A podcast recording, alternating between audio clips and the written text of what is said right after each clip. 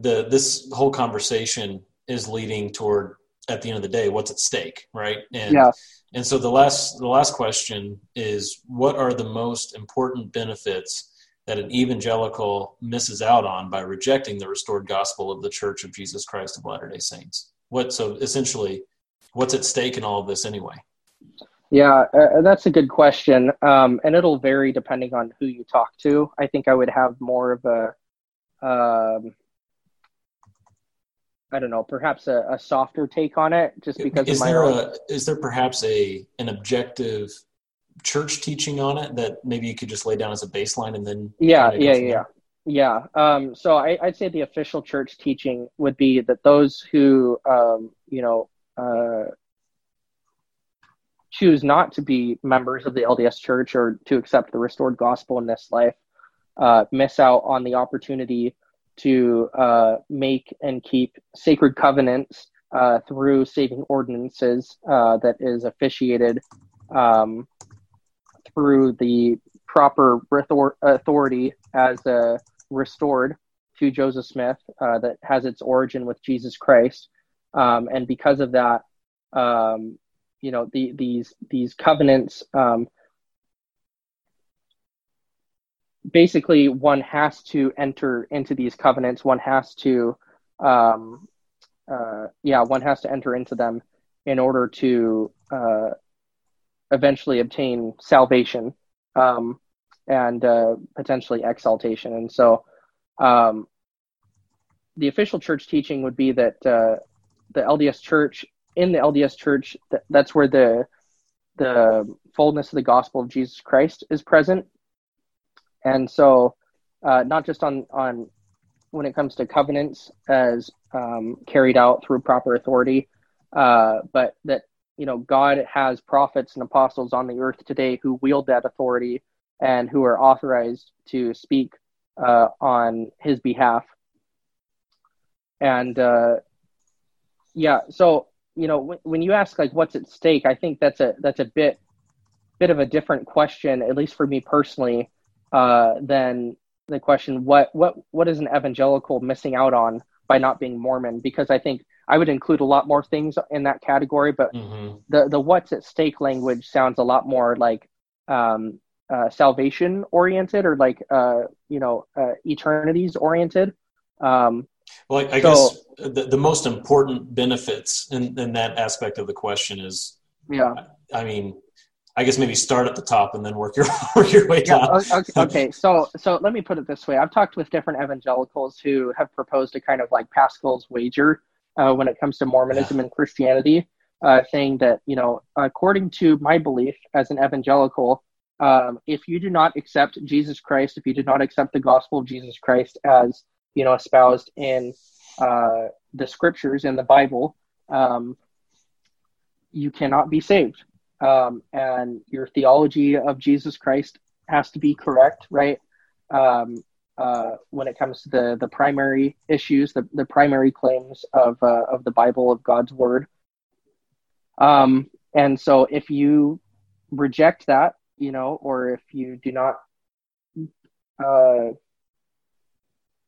if you do not accept Christ's atoning sacrifice on your behalf, um, by looking to Him as your exclusive Lord and Savior, um, you can't be saved. And if you're not saved, uh, then you know the afterlife uh, is uh, composed of those who accept Christ and are saved and are able to dwell with God for eternity, and those who are not saved and are you know face eternal divine punishment, um, you know, and are uh, cast to, to hell um, and uh, so that that eternal punishment, um, not only is that a separation of God, but I think there's a suffering element present there as well.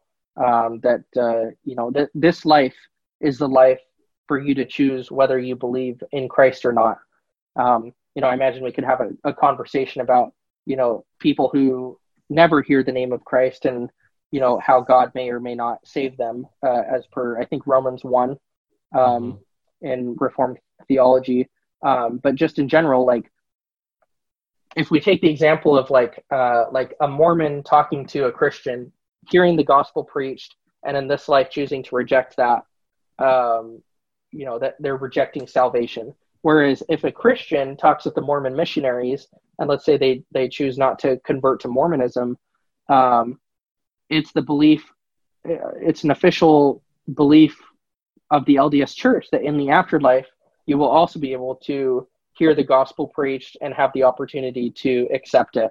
Um, and uh, if if you do that, um, you will be be able to live in a um, a kingdom of glory that far surpasses uh, the the glory of like this earth. It's it's a great place, um, and you get a resurrected body. You're able to be in the presence of Jesus Christ, um, and so like the afterlife is still a good place for you. And let's say you uh, even uh, you were an awful person and you kind of reject the gospel or whatever in the next life um, even the, the the lower kingdom is still kind of better or at least equivalent to to earth um, and so this concept I, I, guess i'm saying of eternal punishment uh, in the form of uh, the christian view of hell um, is absent from mm-hmm. uh, mormon theology and yeah, so there, there's not a bifurcated kind of um, it's not an either or. It's a variety yeah. of possibilities, none yeah. of which seem bad. Yeah, um, yeah, and so if we're doing a purely like Pascal's wager type thing to it, um, I would probably agree with uh, evangelicals as well that the the stakes are higher if Christianity um, is true, if uh, evangelical uh, Christianity is true. Um, so, you know, in terms of just like the basic stakes, the, that's how I would differentiate it. Um, if we go just beyond like the, the view of salvation, um, I would likely point to distinct doctrines or teachings or or beliefs or practices present within the LDS Church and, and within Mormonism uh, that I find to be personally like very valuable or meaningful or beautiful or or uh, very impactful uh, to both this life and eternity. Um, but yeah, on a, on a bottom level, uh, I think I think the different views of salvation and what the afterlife consists of. Uh, that, that's where the stakes are. Um, you mentioned, as far as like from the church's perspective on what is taught, that the sacred covenants. It sounded like you were saying that those are integral to salvation and exaltation. Could you explain that more of what those what those are and how a, someone who's not LDS could still go to a kingdom without salvation? What that means? Well, um, so there's uh, at, at, least two ways of defining salvation within Mormonism, both of which would be uh, valid. Um, it just depends on the context that you're using it. So there's this idea of like a general salvation, where everyone who has ever lived will be able to be resurrected and return to the presence of God and judged. Um, and so they'll receive a resurrected body. And so, you know, then after judgment, they'll be relegated to, you know, the, the kingdoms of glory, right? So that's like a, let's say, like a general salvation that all of us are able to return to God um, and uh, uh, be judged and receive our, our resurrected bodies. Um, sometimes though salvation is used synonymously with exaltation um, in mormon thought. Exaltation being the idea of going to not just the highest kingdom of glory uh, but also the potential to become like god um, become gods uh, ourselves. And so uh, in this process of becoming like god uh, we're able to progress uh, to such a level that uh, you know any qualities that god has we're able to develop as well. Um, and uh, so the requirements for a general salvation versus a, an exaltation um, would be different. Exaltation uh, being predicated on one's obedience to the laws and ordinances of the gospel. Um, uh, they're, you know, following of these sacred covenants present through various ordinances, uh, many of which are uh, carried out and officiated in Mormon temples um, uh, including like the endowment ritual and the the temple sealing, uh, marriage sealing, uh, so that uh, you know two uh, a, a, couple, a man and woman, are able to be sealed together as husband and wife not just for this life, uh, but for the eternities as well. Um, so th- those things all need to be, th- those are all seen as required for exaltation and the, the faithful uh, observance of them, uh, you know, keeping the commandments and essentially being sanctified to such a, a degree that deification or exaltation occurs.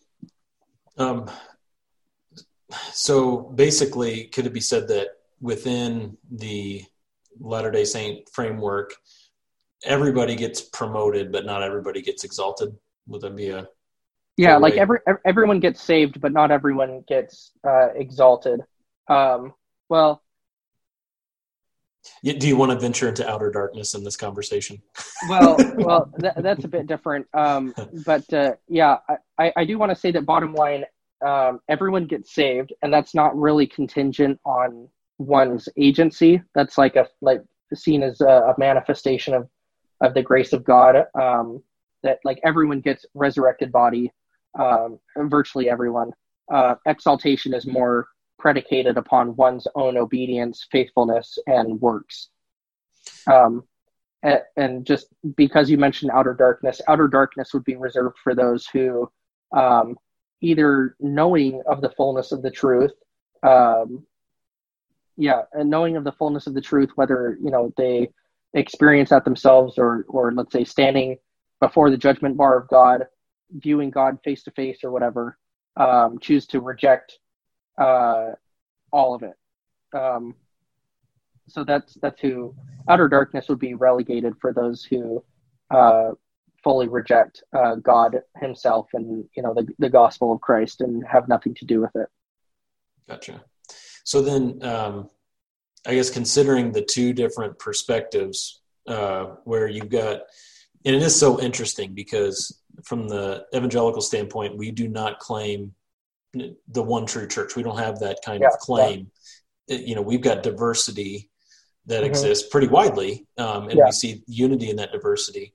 Whereas when it comes to uh, Latter Day Saint theology, you have the one true church claim being very prominent, very uh, you know foundational to the whole mm-hmm. system. Mm-hmm. Then when you switch topics from church to like gospel, then evangelicals are very exclusive and it's one of two options and it's the opposite for uh, latter day saints where it becomes a bunch of diversity and then some unity mm-hmm. there where there's a unity in salvation for everybody even those who um, reject the gospel there's that but there's a diversity within exaltation mm-hmm. and um, in the christian perspective of course there is no um, diversity. If there's one salvation and everyone's on the same level everyone's exalted to the same level. Um, so considering the evangelical gospel, you know, taking something like Romans that very, very clearly teaches that all have sinned and fall short of the glory of God, that that Jesus, God in flesh, died in our place for our sins and rose again, and that by trusting in His name alone, that a person then is born again and saved for all eternity by trusting in His finished work, and that in that moment.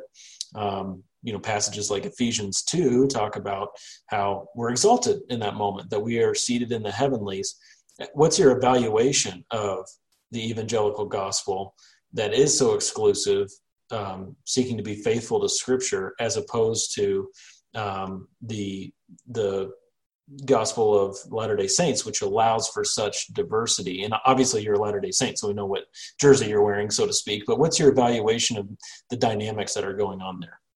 So I'll speak to my personal experience um, because this was largely a question that I had to ask myself as a teenager when I was actively, and I, I mean, I, I definitely want to still identify myself as a religious seeker, even though I identify as a Latter Day Saint, and you know I'm a member, and you know uh, feel very strongly converted to Mormonism.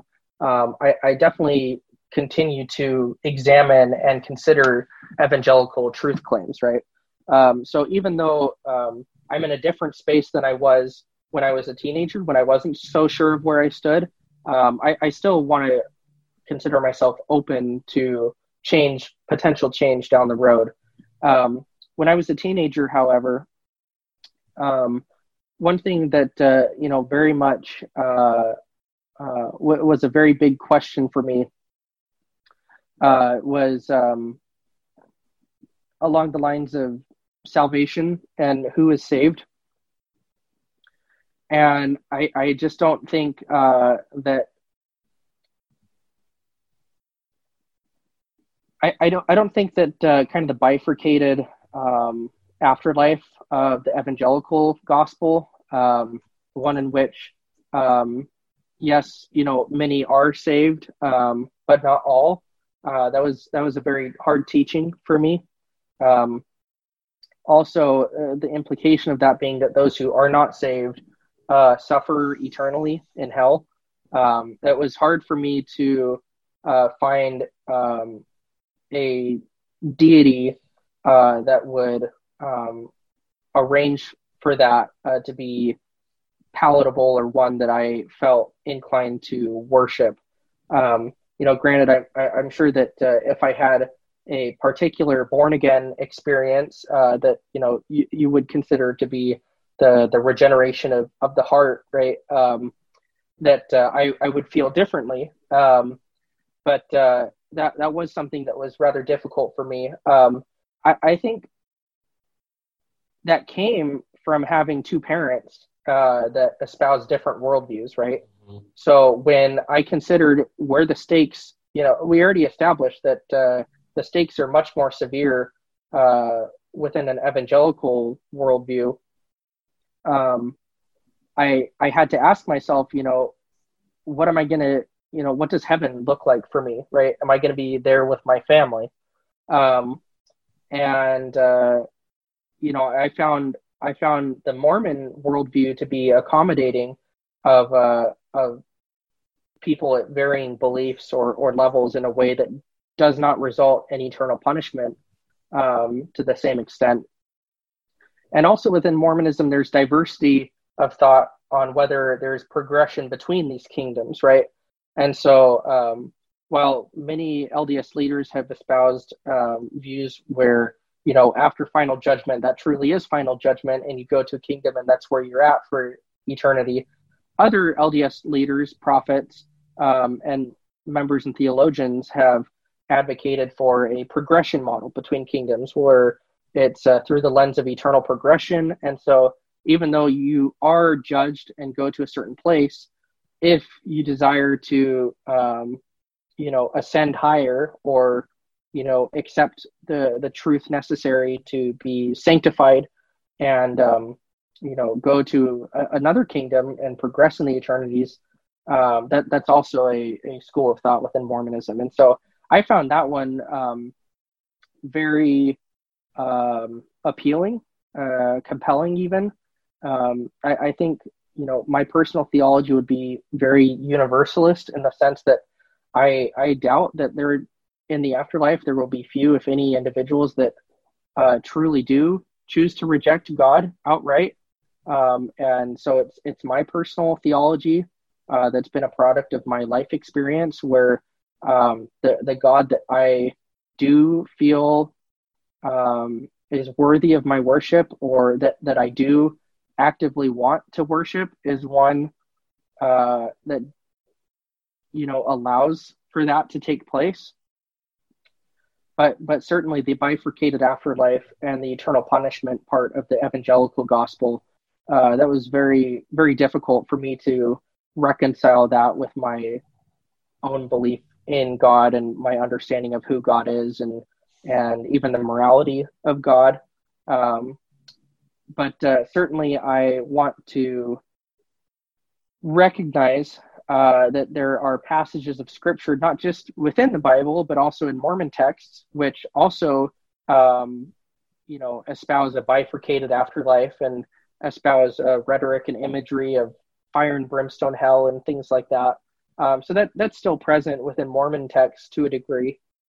Um, and so I, I can understand in the evangelicals' desire to be strictly rooted in Scripture uh, you know where that theology is coming from, and also within the evangelical gospel, uh, the logical coherence uh, that that view of salvation takes. Mm-hmm. Um, ultimately, it just wasn't one that I found um, compelling.